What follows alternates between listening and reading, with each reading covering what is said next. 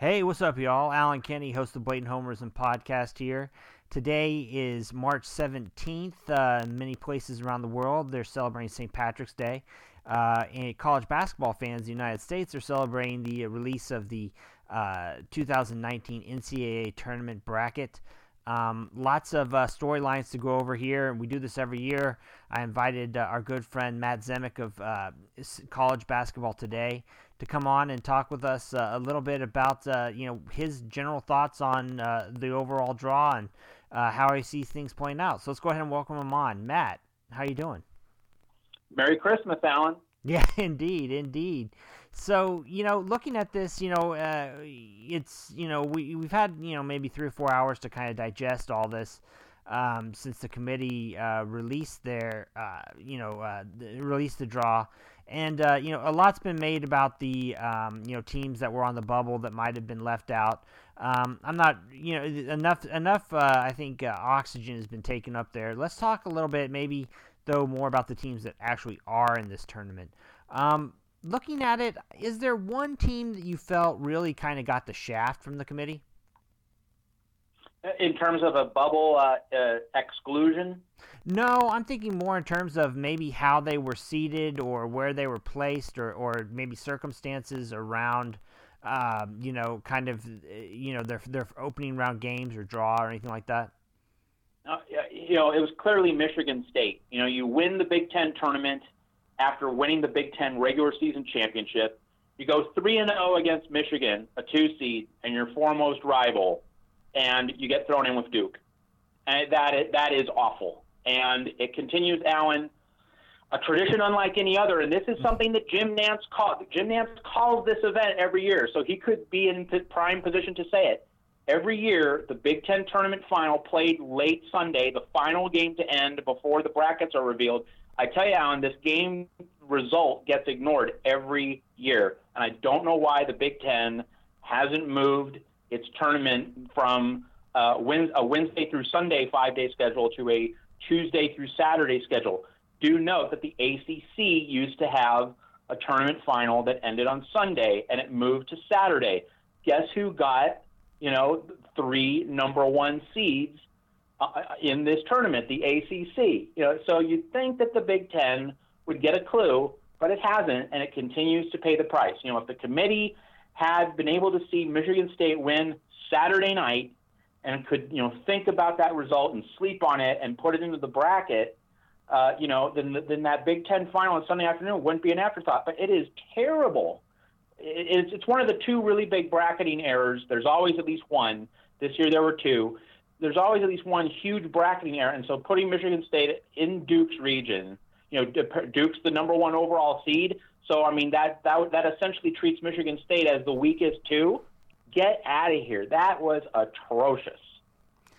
Uh, yeah, you know, I think that uh, the the thing there though is that CBS will pay good money to have that game as a lead-in, I think, to its selection show. So, uh, you know how those decisions are going to play out, especially when Jim Delany's involved. Um, you mentioned two uh, bracketing errors. What was the other one you wanted to point out? So Kansas, you know, did not come particularly close. Lost the Big 12 regular season by two games, then got thumped pretty decisively by Iowa State in the Big 12 tournament final. So, you know, in terms of teams that should get home region placements, you know, it should be the best team in your region of the country. You know, the, the Pac 12's best team in a year when the Pac-12 is good. Like when you know we've seen in the past, like Arizona and UCLA would be jostling for who gets the highest placement in the West region. You know, in a, in a year when both of those programs are good, you can apply that to the Southeast. And so, like, let's let's actually just kind of deal with that. I know I'm kind of leaping ahead, but this is a way to kind of bundle these issues together, Alan. In the South, Tennessee, by winning two out of three against Kentucky, was properly placed ahead of Kentucky because Tennessee was kept in the South and given a very uh, favorable placement in the Louisville South Regional. You know, that's going to be a very short commute for the Vols. So that was a perfect example of the committee doing the right thing in terms of putting the best team in that region of the country in the SEC for you know giving it the, the keeping it close to home, giving it the favorable geographical placement. So, but if you use that same principle in the Big 12, well, Texas Tech should have been in the Midwest. Texas Tech should have been there. Uh, you could you could even say that Kansas State should have been there, but no, Kansas goes to the Midwest. You know, stays close to home. If it can, it might not get past Auburn in a possible second round game, but if it does, it gets Kansas City in the regional. That is just a fundamental bracketing error. If Kansas was, you know, typical Kansas, i.e., if it won the Big 12 regular season or at least the tournament title, you know, okay, fine. Then you can at least make some argument that Kansas, even as a four seed, might deserve to stay home. But Texas Tech was the three, the highest seeded team in the Big 12, and Kansas State didn't win either its regular season or its tournament. Tell me, what is the valid bracketing reason for keeping Kansas in the Midwest? So that and Michigan State were the two atrocities of this bracket. Yeah, yeah. You know, one of the interesting things, though, to me, like looking through here, is you mentioned the uh, you know Big Ten tournament final. Well, there's also there's some other ones though where I'm just not sure if they were paying attention to. Uh, maybe they were more selective about uh, how the conference tournaments played out. For example, you've got uh, Villanova here as a uh, six seed. You've got uh, Marquette as the as a five seed. Villanova, you know, split with Marquette in the regular season. Uh, but Villanova won the uh, Big East regular season title and won the uh, Big East Conference tournament, and they're uh, a line below uh, a line, a line below the uh, Golden Eagles. Yeah, there's that, and there were a few other of those two team comparisons that really make no sense. You know, Villanova being one seed behind Marquette, there's really no defensible argument for that. At the very least, they should have been on the same seed line so a couple other examples: um, Florida State beat Purdue head to head, did better in the ACC tournament, and, and not only did better, but beat Virginia, a one seed, and yet Purdue got was lost in the Big Ten quarters to Minnesota and still finished a seed line ahead. At least, at the very least, with all those facts I just mentioned, Purdue and Florida State should have been on the same seed line, and yet Purdue was ahead. That's one. And then another one, it also involves Florida State. Florida State swept Virginia Tech, one beat the Hokies in the regular season, beat the Hokies in the ACC tournament, and yet they're both on the same seed line. You know, I, I don't I don't know how you possibly put Florida State and Virginia Tech on the same seed line. So there, there are a number of those two team comparisons, which make absolutely no sense whatsoever. Right, right. Well, let's go ahead and, and break down some of these uh, regions just here to get get started. Um, let's start off in the East. The uh, number one overall seed, the Duke Blue Devils. There, you know, they're waiting for the uh, a 16, uh, you know, team play uh, seed play-in game. But um, this one, this this side of the draw, I mean, you know, we mentioned uh, you know Michigan State, uh, kind of their their lot and all this, but uh, looking through here, just general thoughts on the East. Uh, I mean, do you view this as a uh, favorable draw for Duke, a tough one? What do you think? Well, I think you know the first few rounds are not going to be. I mean, you know, the first weekend's not going to be a problem. Uh, you know, UCF has Tacko Fall, and that might be a a somewhat problematic matchup, but you know Duke can attack him from various angles. Um, and VCU, VCU's star player got injured in the Atlantic 10 tournament. You know, is expected to play, but might not be 100%. So Duke's Duke's first weekend should be fine. But then the, the, the second weekend, the regional in Washington D.C., Duke could play Virginia Tech with Justin Robinson, and Justin Robinson was not on the court when the Hokies upset Duke. Obviously, Zion Williamson wasn't on the court either. But the, the point of emphasis there is that both teams were without their best player, and Virginia Tech won. So if you put both of their best players on the court, it's not necessarily a cakewalk for Duke. I mean, and that could be an ACC game. So Virginia Tech has familiarity with Duke, and that's going to be in Washington D.C. So it's not as though Duke's going to have the partisan crowd in that game. There's going to be a lot of Hokie fans at that game, assuming it happens. So that's no walk in the park. And then Michigan State, Michigan State in the Elite Eight. So uh, while while Duke's talent is certainly something to trust in this tournament, it remains that Duke did not get a very uh, favorable draw, especially in the second weekend. Um, any team in here that you think is uh, looking at well, actually, no. You mentioned Virginia Tech. One thing I did want to call attention to, you know, there's going to be a lot of talk about Buzz Williams and Texas A&M here for the next few days, weeks, however long. Um, we've seen in the past how that plays out, and uh, you know, it definitely can distract teams and even coaching staffs. You know, so that that would be one thing to watch out with the Hokies, I think. Absolutely, and and you have that occurring while they're going to try to reintegrate Justin Robinson into the lineup, and you know it's it's it is a problem for Virginia Tech that it didn't at least get Robinson one game in the ACC tournament to to integrate and to kind of gain information. So this is going to be an adjustment on the fly. I would say then that you know the the first game this upcoming weekend is going to be trickier than the second game in in many ways. Yeah. I mean, obviously Virginia Tech Virginia Tech might play a five seed uh, in the in the second round, and it plays a 13 in, in the first round. So you might say, well, of course, the five seed is going to be tougher. I, I actually do think that the first game contains more mystery, more uncertainty, and if you know, assuming Virginia Tech gets through it, Robinson plays maybe like 20, 15 managed. Uh, you know, and he, he learns what he can do and what, what, what he has to improve on think you'll you'll see the best of Virginia Tech in the round of 32, assuming it gets through the round of 64. The round of 64 really is the tricky game where all the pieces might not be fully assembled yet. Any team that you think needs to be uh, watching out there in the first round? I mean, obviously we just went over kind of Virginia Tech, but anybody else? Any uh, upsets uh, there in the first round that you uh, keep an eye on? Well, you know the, the uh, can, can you tell me what the 5-12 matchup is in, yeah. in that region? The 5-12 in that yeah. region is Mississippi State and Liberty. They're playing in San yeah, Jose. Okay.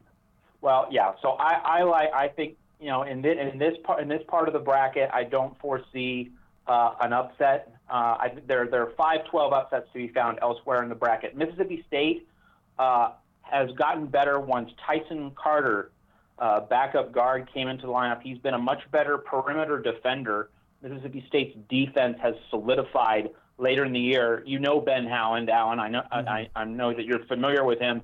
You know he preaches defense first, and Mississippi State was not really a good defensive team until mid-February when Carter got more minutes. So that team's found a more Ben Howland-like identity. So I think that should be good enough to beat Liberty in that first round. Yeah, you know, one that I have my eye on here is actually, uh, you know, depends on the winner, but Belmont and Temple have a playing game in the 11th spot there to take on Maryland as a six seed. Maryland as a six seed doesn't make much sense to me. I, I don't think that that's a particularly solid team.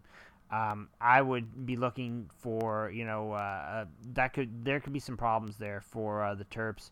You know Belmont is I think like a short favorite against Temple, three and a half points. If they make it through, uh, that could be trouble I think for Maryland. Certainly could. The thing about Belmont, and you know there are a number of teams from the mid majors, Allen you know, Belmont is and Wofford, they, they are these cute mid-major darlings, and they're the popular pick in the round of 64. Haven't broken through. You know, they, they get close, but they don't seal the deal, and so that's going to be a, a, point of intrigue with uh, Belmont and also Wofford in this tournament. All right, so looking at looking ahead there to uh, the the finals here, I mean, uh, are we thinking Duke here? I mean, to me, I mean, I, I realize Michigan State accomplished a lot. I, I don't think they're on Duke's level as a team. I, I to me, I see Duke kind of breezing here. Well, uh, that that's a reasonable pick. I think the the whole thing in a Duke Michigan State final, which I do think will happen. Cassius Winston, you know, he mm-hmm. he is an absolute beast against Michigan. I mean, he just tore Michigan apart, ripped out their insides. He he was just a giant in this Big Ten final against Michigan, but also in the two regular season games against Michigan. I mean, if that version of Winston can be on the floor for 40 minutes, Michigan State could take Duke to the wire, no problem. But are you going to see that same version of Winston, who you know puts on his Superman cape against Michigan, but you know is not relentlessly consistent against other players, uh, other teams, especially Indiana? And he was terrible in both games against Indiana. So, you know, if, if, if the, elite version of Winston shows up, Duke could have some problems, but you, you can't really trust whether the elite version of Cassius Winston is going to be there for 40 full minutes. So, so Duke would certainly have to have the edge. Winston has to play great. That's that's the key for MSU. All right, let's move over to uh, another another region, the South. Uh, another ACC team here is the one seed. Uh, that's kind of a theme, but it's the uh, Virginia Cavaliers coming off last year's uh, first ever 16-1 uh, upset. They're the one seed here. Um, you know, this is a pretty, you know, somewhat fairly balanced region. It seems like. I mean, you know, Tennessee the two, Purdue three, Kansas State four. Um, any any kind of general thoughts about this region? Well, here's the big thing about the South. This is, you know, one of my money stats for Selection Sunday. Uh, you know, last year the South broke wide open. You know, you had a, a five, a seven, a nine, and an eleven in the regionals in the Sweet 16, and then you had a nine versus an eleven in the regional final. And you had a lot of teams in that South region last year where they were not, uh, they had not made the Final Four in a long time. And so we have a that that same basic scenario this time. So in in the South, you have Villanova as the sixth, the defending champs. You have Wisconsin as the five. Know, Wisconsin made uh, the, the pair of Final Fours a few years ago under Bo Ryan. Unless Villanova and Wisconsin, or one of the teams seated in the eight to eleven range, unless Villanova or Wisconsin makes the Final Four out of the South, you're going to have a team that has not been to the Final Four in a very long time, or in Tennessee's case, not ever. So Tennessee hasn't been there, and then here here are the other here are the the final last Final Four notes for the other uh, top seeds in, in the South. So Virginia's last Final Four was 1984. Purdue's Purdue's the three. Purdue's last Final Four was 1980. Uh, and then uh, Kansas State's last Final Four was 1964. So unless it's Villanova or Wisconsin, you're going to have a fresh face at the Final Four. And that's why I always like to say, whether in tennis, which I also cover, and college basketball, brackets shape stories. And so the bracket in the South has shaped a storyline where uh, a team that hasn't been to the Final Four in a long time. You also have Cincinnati there as the seventh. Cincinnati hasn't been to the Final 4 mm-hmm. since Nick Van Exel in 1992. So you're going to have a team that's going to snap a, a Final Four drought of at least 27 years, if not more than that. Virginia would be 35, Purdue would be 39, and of course Tennessee's never been there. Kansas State, um, 55 years. So you're, you're going to have a long Final Four drought snapped, most likely in the South region. That's very exciting. Yeah, looking at it, you mentioned Wisconsin as uh, one of those teams that's been to the Final Four pretty frequently recently. Uh, they're the five seed here. They draw Oregon as a 12 there. That's going to be a popular upset pick, I have a feeling. It certainly will. And, and you might know, Allen, that Wisconsin and Oregon seem to always play in the NCAA tournament. That they've yeah. played as a as a uh, they played a seven two game. They've played a one versus eight game. They've met in all sorts of different circumstances. And so here they are again. You know, the committee has that that wicked sense of humor even though the, the committee members change from year to year, you know, it's as almost as though, okay, yeah. let's play it again. And uh, this is a situation where it, it, it's going to be a popular upset because we we all see at least one of these games every NCAA tournament. Allen, the team that's seated several notches higher is not the more athletic team. It's the team that's responsible and cohesive, and you know it just did the right things during the season and it goes up against a lower seeded team that you know didn't really mesh, didn't really click, but it wins the auto bid in the conference tournament, and you put the two teams on the court, and the team that's seeded seven, eight, even nine places higher, that's not the team with the dudes. It's the, it's the double digit seed that has the, the, the jump above the rim players. That's Oregon. Oregon has was just swatting shots throughout the Pac 12 tournament. And I know the Pac 12 has been terrible. It is. But uh, Oregon really has better. It has better leapers. It has better jumpers. It, it, it really has more explosive athletes than Wisconsin does. And, and given how well Oregon is playing on defense, yeah, that is a nasty matchup for Wisconsin, and it certainly looks like a game that's going to be close all the way. Yeah, I believe uh, Wisconsin uh, opened. I believe as a fav- small, small favorite. Maybe it was around to pick them. It's kind of going back and forth. Oregon, I get, I think, has taken uh, quite a few bets early on, so that's that's an interesting one to watch. Um, the defending champs, Villanova, the sixth seed. This is not a vintage Villanova team by any stretch. Um, but you know they've got some experience there. They've got you know uh, some outside shooting. Um, I get the feeling this will be another team that people might you know kind of pick to be one of the if you can call the defending champ a dark horse, one of a dark horse picks. You know as a six seed to uh, go pretty far. You know, per- Villanova did not get a terrible draw. I mean, you look at the three seed in Villanova's you know subsection of the bracket, Purdue Purdue's a solid team, but if Carson Edwards is not shooting the ball well, Purdue struggles.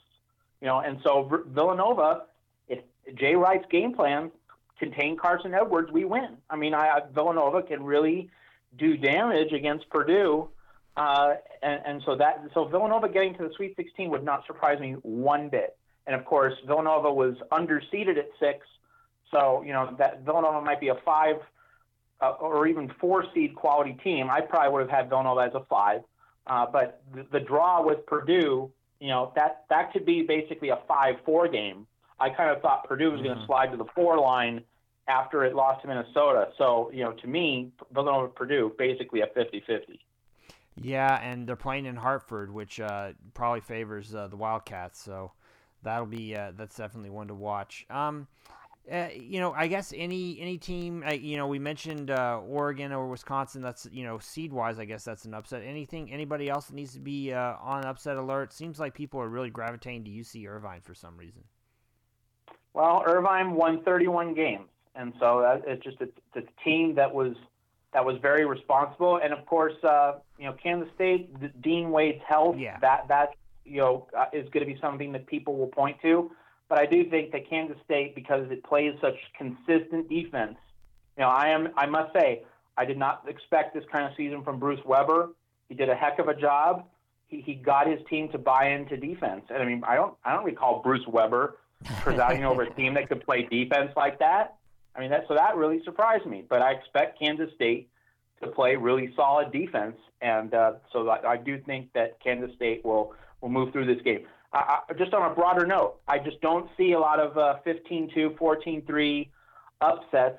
You know, um, I, I, I'm I'm seeing a lot of chalk in this tournament, and uh, it, you know, just some it, it, the bracket just falls into place in a certain way where you look at it some years and you say, "Oh, this is going to be pure chaos," and then other years you think, "Ah, it just seems like form's going to hold." And, I, and I'm looking at this bracket not just the South, but just in general as a theme. I think that form's going to hold in most places. Yeah, you know, I, I mean, like I would give a look at like Old Dominion, for example, uh, versus Purdue, um, but that's just more. You know, I, I like the way uh, Old Dominion plays, but you know, I mean, otherwise, I, am kind of with you. I don't see uh, a lot kind of changing here. How do you feel this uh, this region ends up shaping up? Is is this a uh, chance for the cat, the pardon me, the Hoos to uh, you know get through and, and kind of atone for last year? I think Virginia cannot complain about its draw one bit. Think, look at Virginia's draw. So, and I know that you know you you cover the Oklahoma Sooners. I think that Ole Miss is going to beat Oklahoma. Yeah, I do too. In the eight in the eight nine game, uh, you know Kermit Davis with his Middle Tennessee years, you know he he he's cash money in the first round.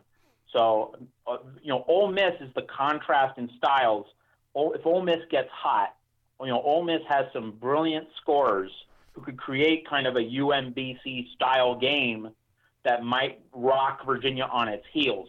But assuming Virginia gets by that, then Virginia would play either Wisconsin, I mean maybe Oregon, but you know Oregon, you know, just got through the Pac-12. I think Virginia could certainly handle whatever Oregon throws at it if if that happens. But let's say Oregon doesn't beat Wisconsin or at least doesn't get to the Sweet 16 Virginia would play either Wisconsin or Kansas State. And I mean, now first of all, that would be a rock fight. But secondly, rock you don't you don't out rock fight Virginia. You right. score on Virginia. So getting either Wisconsin or Kansas State, that's a great Sweet 16 draw for Virginia. And then so the the, the Cavaliers should be in the Elite Eight. Uh, and I think you know Tennessee is shaping up to be their one really supreme test. And and I may and may I say that if we do get a Virginia Tennessee regional final. So you'll have a team that hasn't been to the Final Four since 1984, dealing, you know, trying to exercise the memory of losing as a number one seed to a 16. And then on the other side, you have a Tennessee program that has never ever been to a Final Four. So that would be a phenomenal moment, and it might actually be the most special game of the NCAA tournament, bigger than the national championship game. Interesting. Okay. Okay. Let's move out west. Uh, they're playing this one. Uh, the uh, pardon me. The regional finals will be in Anaheim. It seems like they're playing in Anaheim all the time. There or San Jose, I guess. Um, or or Los Angeles at Staples. Yep. Yeah. Pretty Staples, much a three city yeah. rotation. Yeah. I mean, there there's more places out west they could go. You know, I mean, and maybe they've been to Albuquerque. I can't remember, but anyway, um, looking at the uh, west out here, this is a this is actually a really interesting one to me because um, I feel like it's it's pretty rough here for uh, the number one seed Gonzaga. Um, you know, looking through here, you know, the two is Michigan, three Texas Tech, four Florida State. Um, you know, this is, I, I think, maybe to me the most difficult region, but I'd like to get your take on it. You know, here's the thing with Gonzaga and also Florida State. They met in the Sweet 16 last year, and Florida State was a nine, Gonzaga was a four. And so you so Gonzaga didn't have its best team, but also that was a Florida State team that stumbled around for much of the season, but then you know was able to rally from 11 down in the second half against top-seeded Xavier, and then go into the Sweet 16 with a lot of momentum. But but just the simple fact that uh, Florida State beat Gonzaga in the Sweet 16 a year ago, that to me makes Gonzaga, uh, you know, a team that's going to, you know, have that game circled, assuming Gonzaga gets to that round. And you know, Syracuse might is a tricky opponent for Gonzaga in, in the second round. Syracuse is always tricky for teams in March. We know this. But assuming Gonzaga gets to that game against Florida State, Gonzaga is going to have so much motivation. And I know that motivate everybody's motivated in the NCAA tournament, so you might think that's kind of hollow, but just it's a memory, it's a sting, kind of like Virginia is dealing with the sting of UMBC and carrying that into this tournament, saying, okay, we're going to get this right this time. So I, I really think that Gonzaga is going to be helped by that dynamic against Florida State. If Gonzaga and Florida State had not played last year and Florida State had not beaten Gonzaga, I might be viewing that game very differently uh, due to Florida State's ability to rebound and, and play big boy ball near the basket but I think that just what happened last year is going to help Gonzaga this year. Yeah. How about uh, on the other side? I mean, you know, Texas Tech is, uh, you know, play, has had a really strong season. Michigan, uh, you know, John Beilein in the tournament is, you know, has been money uh, his entire career, really. Um, you know, I guess, you know, what are the, or I guess first of all, are there any you know kind of sneaky matchups here to watch in the first round? I mean, you know, Marquette Murray State looks like a lot of fun. Um, anything else you're keeping an eye on? Well, I think that Murray State over Marquette is the other 12-5 upset because Marquette has not played well over the past three, four weeks, really. And another thing about Marquette is that Marquette has blown leads. It has blown second half leads consistently. I think there was a stat I, I'm not, I might not have the numbers exactly right, but there was a three game sequence in which Marquette was outscored 46 to 9 in the last five minutes in, in a three game stretch. So that, that's pretty remarkable. Um, so, you know, even if Marquette leads Murray State by a modest margin midway through the second half, you have Marquette, you know, struggling to maintain the upper hand in games, and you have John Morant on the other side, a guy who can take over games late and relishes having the rock uh, in in tight situations. So to me, Murray State's a very attractive uh, upset pick. I think you know in terms of the first round, I don't see upsets beyond that 5-12 game. But you know Syracuse against Gonzaga in the second round, you know that that's going to be a marquee game. Syracuse always seems to flummox high-seeded opponents, no matter how good the coach is in that first weekend. Michigan State got a taste of that last year so you know that that game just spells potential trouble for the Zags, and I think it's you know probably going to be a two possession game. You know, like four to six points uh, when that's all said and done. I think Gonzaga, Gonzaga will survive it, but but that game does scream upset potential out there in the uh, in the West. I think you know the uh, other thing that's really notable. Uh, you know, Michigan is it's kind of like the Virginia versus Wisconsin or Kansas State dynamic. Michigan against Florida in a possible second round game, and then Texas Tech in the Sweet 16, those are rock fights. The, you know, Florida mm-hmm. is Florida is an excellent defensive team. You know, and people might say, "Oh, the Florida was mediocre." Yeah, Florida was mediocre, but Florida always played really good defense. Problem with Florida is that its three-point shooters aren't reliable. So Michigan's offense, you know, it has died in late in games, especially against Michigan State. All three times, Michigan's offense has been shut down by Michigan State. Uh, so Michigan is, is, shot only 25% in four of its five NCAA tournament wins last year. It shot really well against Texas A&M, but the other four wins on the road to the national championship game, Michigan shot 17 of 68 across those four games. It's 25%. So Michigan's probably going to have those really ugly, difficult offensive games. Michigan's going to play a series of teams. I think Florida's going to beat Nevada. Michigan's going to play a series of teams that play really good defense, and, and that's why it's hard for me to get too optimistic about Michigan's chances. That offense is probably going to struggle a few more times, and the defense is just going to have very little margin for error. Yeah, you know, one of the games that you pointed out, uh, Marquette and uh, Murray State that we're talking about with Marquette and their problems. I also think that uh, I I don't think that Markus Howard's right. There's some he looks like I don't know if it's a maybe an issue with his hand or something, but he's he's not he's not on his game right now. So that's another thing to keep in mind there. Um, I, you know, I look at this. The more I look at it, I I'm I really feel Texas Tech uh, has a good shot at, at getting through here in the end. Uh, what's your take? Yeah, I like Texas Tech over Michigan. I, I think that Texas Tech, you know, Texas Tech lost early in the Big 12 tournament, and that actually is going to keep Texas Tech fresher for the NCAA tournament. I think that losing early will give this team a chance to regroup, whereas Michigan had to play a another full week at the Big Ten. And you might say, oh, Michigan won the Big Ten tournament last year and still did fine. Well, remember that the Big Ten tournament was played a week early mm-hmm.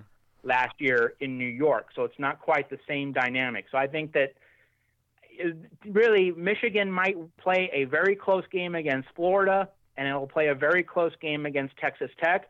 But if you keep playing close games and you keep living on the edge and you keep missing three pointers, something that Michigan has done during the season, you know, the law of averages suggests that you're not going to win every close game. So I think Texas Tech is going to have an easier first weekend, and then Texas Tech will engage Michigan in a very close Sweet 16 game. And I think that just Texas Tech might have a little bit more left in the tank in that game. Yeah, and Michigan's also got to play uh, pretty early in the uh, in the tournament. I think they play one of the earlier games on the first day too, which you know that's a that's a tough tough road right, really when uh, you've gone through the Big Ten tournaments like that. So, um, how about uh, you know who who's going to end up cutting down the nets in this region?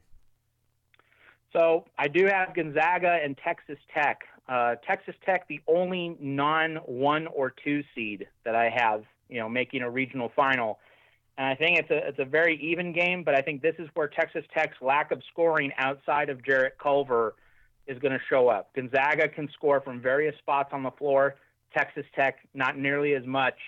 And I think that if Tex, if Gonzaga can handle Florida State's muscle and size near the basket, it can handle Texas Tech's perimeter defense as well. Yeah, I'm kind of leaning that way. I think that's one of the uh, tighter matchups, though, that we'll, we might end up getting there. Though, I mean, I think uh, I don't know. I'm, I'm just I've been very impressed by Tech this year. I, I think Chris Beard is an excellent coach, so uh, I'll be you know interested to see how uh, he how that plays out there. So. Let's look at the uh, last region that we have here, Midwest. Uh, you know, they're going to be in Kansas City. North Carolina is the one seed. You got two, Kentucky. I mean, this is kind of the you know, kind of glamour group because you got Kansas here also. Um, you know, uh, the three seed is a bit of an upstart in Houston, so uh, that's one to watch. But uh, any any kind of like general thoughts here on the Midwest bracket?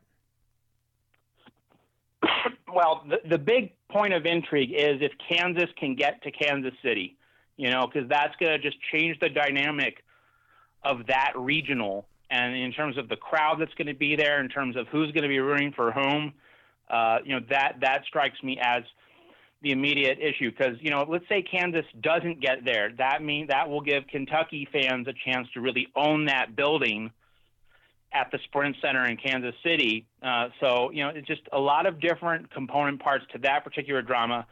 I think that Kentucky got a great draw. I think that you know getting mm-hmm. Houston as the three for Kentucky as a two seed. You know Kentucky didn't get to Louisville it wasn't kept close to home, but in exchange for not being kept close to home, not that Kansas City is a really tough commute, but still, it wasn't Louisville. Uh, but in, exchange for not being kept in the South region, Kentucky was given a very fine draw that should give very few problems heading into the Elite Eight because you know Houston it prides itself on effort and toughness, and that's what Kentucky does. But Kentucky does all those the things Houston does better than Houston. So mm-hmm. That's going to be a hard. You know, Houston doesn't have a Rob Gray this year. You know, Rob Gray was a magical scorer for Houston who was able to take over games. Houston doesn't have quite the same as Rob Gray. Houston has some fine. Uh, you know, supporting cast style players, but I don't see a takeover level player like a Rob Gray on the Houston roster. So that that that's why I think that Kentucky is in great shape in that game because it just it, it has all this of Houston's strengths, but just owns those strengths on a greater level. Yeah, you know, looking at that, you mentioned Houston. They might have trouble getting though to uh, Kansas City. I mean, Iowa State uh, is playing awfully well right now, which is funny because a couple weeks back, you know, they were fighting with each other on the floor and everything. But uh, Cyclones looked awfully good in uh, Kansas City, and that sets up an interesting storyline if they're able to get back there and they have Kentucky in the uh, Sweet 16. Yeah, you know that that's true. I, I, I do I do think that uh, you know with uh, with with, with the, those middle tier teams, I, I, you know, one of the things to remember is that strength or you know a, a good showing in the conference tournament doesn't necessarily carry over to the NCAA tournament. And and and I know that this kind of thing can be hit and miss, you know, from from one team to the next. But that that's really part of the challenge of predicting this tournament. You know that certain kind of teams are going to either succeed or fail based on certain histories, but it's which one. You know, that's mm-hmm. always the thing. Which one? Uh, but in but in this case, I think that the dynamics are, are going to work out for uh, the top two seeds in, in, the Midwest region.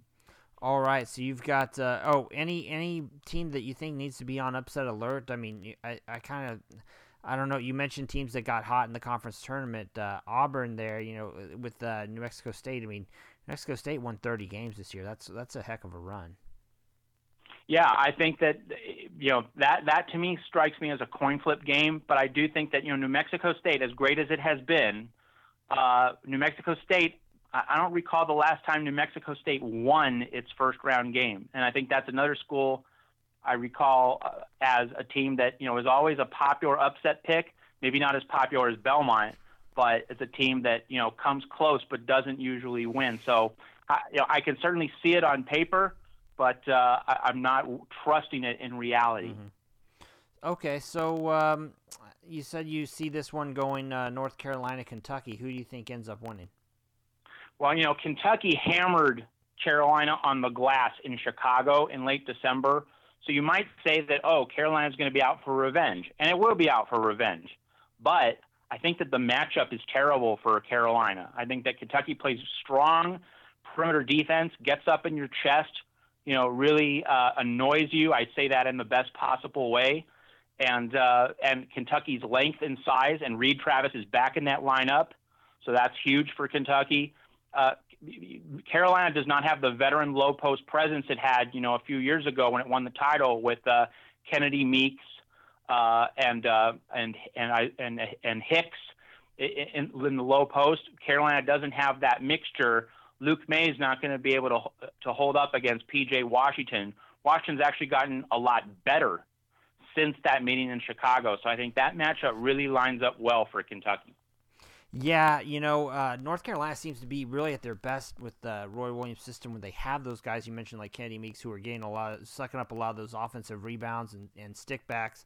Uh, Carolina doesn't have as many of those guys this year, and on top of that, Kentucky's got a lot of athleticism to handle their uh, transition and everything. I, I, I I'm kind of leaning Kentucky there also, but uh, you got you know that CBS is praying that we'll, that uh, we'll see the Tar Heels and Wildcats there in that conference final or uh, regional final. Absolutely, you, you, and I mean, but I mean that's a blue blood heavy lineup. Uh, it's you know if form holds the first weekend, you know that that's going to be the Jim Nantz Bill Raftery game uh, mm-hmm. in, on on the uh, final. It's going to be the five o'clock Eastern game on Sunday. So looking at here, you would have then you'd have Duke, Gonzaga, um, Kentucky, and uh, who was the other you had? Virginia. So how do you see that playing out? So it's Midwest versus South. So that puts Virginia against mm-hmm. Kentucky, mm-hmm. and I think Kentucky has the size to dwarf Virginia in much the same way that Florida State did in the ACC semifinals. So I like would like Kentucky there. And then you know I, I know this is a boring pick. It's not a sexy pick, but it's just it's very very hard to pick against Zion Williamson and a Duke team that really plays unselfishly, plays together. It's not five individuals. It's really a co- coherent, cohesive team. Uh, you know, so I like Duke to get back at Gonzaga after the Maui game in which the Zags won, and then so Kentucky and Duke, blue blood city in the in the national title game, and you know it's just very very hard to pick against Zion Williamson and, and Duke in this tournament. Yeah, I'm kind of leaning there right now. You know, I, I you know, there's a sentimental part of me that uh, wants to pick Virginia just because, uh, uh, you know, I, I feel bad for the way they went out last year, and uh, I think that they have, you know, a great coach, and you know, I mean, it's it's an interesting, you know, kind of intellectually to watch them play because they move like a, you know, kind of one cohesive organism out there when they're playing defense. It's it's, but uh, you know, I just don't think. I think that if they did get matched up with Kentucky, yeah, yeah they'd have a hard time, uh, you know, keeping up with that athleticism. So, I, I that you know, when I looked at this, my initial thought was uh, Duke, Kentucky, with Duke winning too. So, I wish I could, uh, you know, uh, you know, you know, uh, dissent here and make this a little bit more interesting. But I, I, I can't right now. We'll have to see how things uh, shake out after the first weekend. Absolutely, and of course, you know, we're you and I are sitting here saying Duke, Kentucky, so that means that you know it, the ultimate champion, its championship game is going to be, uh, you know, Texas Tech, Cincinnati, of course. Yeah, yeah, you know. LSU, in they're really throwing a wrench in things. So we you know something. Yeah, like L- LSU, LSU, and yeah, we're going to have a Final Four semifinal between LSU and Florida. Yeah, exactly, exactly. All right. Well, hey Matt, thanks so much, man. So tell everybody where they can uh, find all your work. So I'm at College Basketball Today. Joseph Nardone, and N A R D O N E, is the executive editor. You can find him on Twitter at that very Twitter handle. Uh, he's the executive editor, so I'm working for and with him. And you can find us at cbbtoday.com. And cbbtoday.com uh, puts that will put, put out not just NCAA tournament written content, but we but also podcasts. Joe has his podcast. Ben Bornstein has his show called Posting Up and also, we, CBBToday.com publishes the Coast to Coast College Basketball Podcast with TJ Reeves, who is found on Twitter at Buck, B U C, Sideline Guy. So we have all those things going for us and more at CBBToday.com.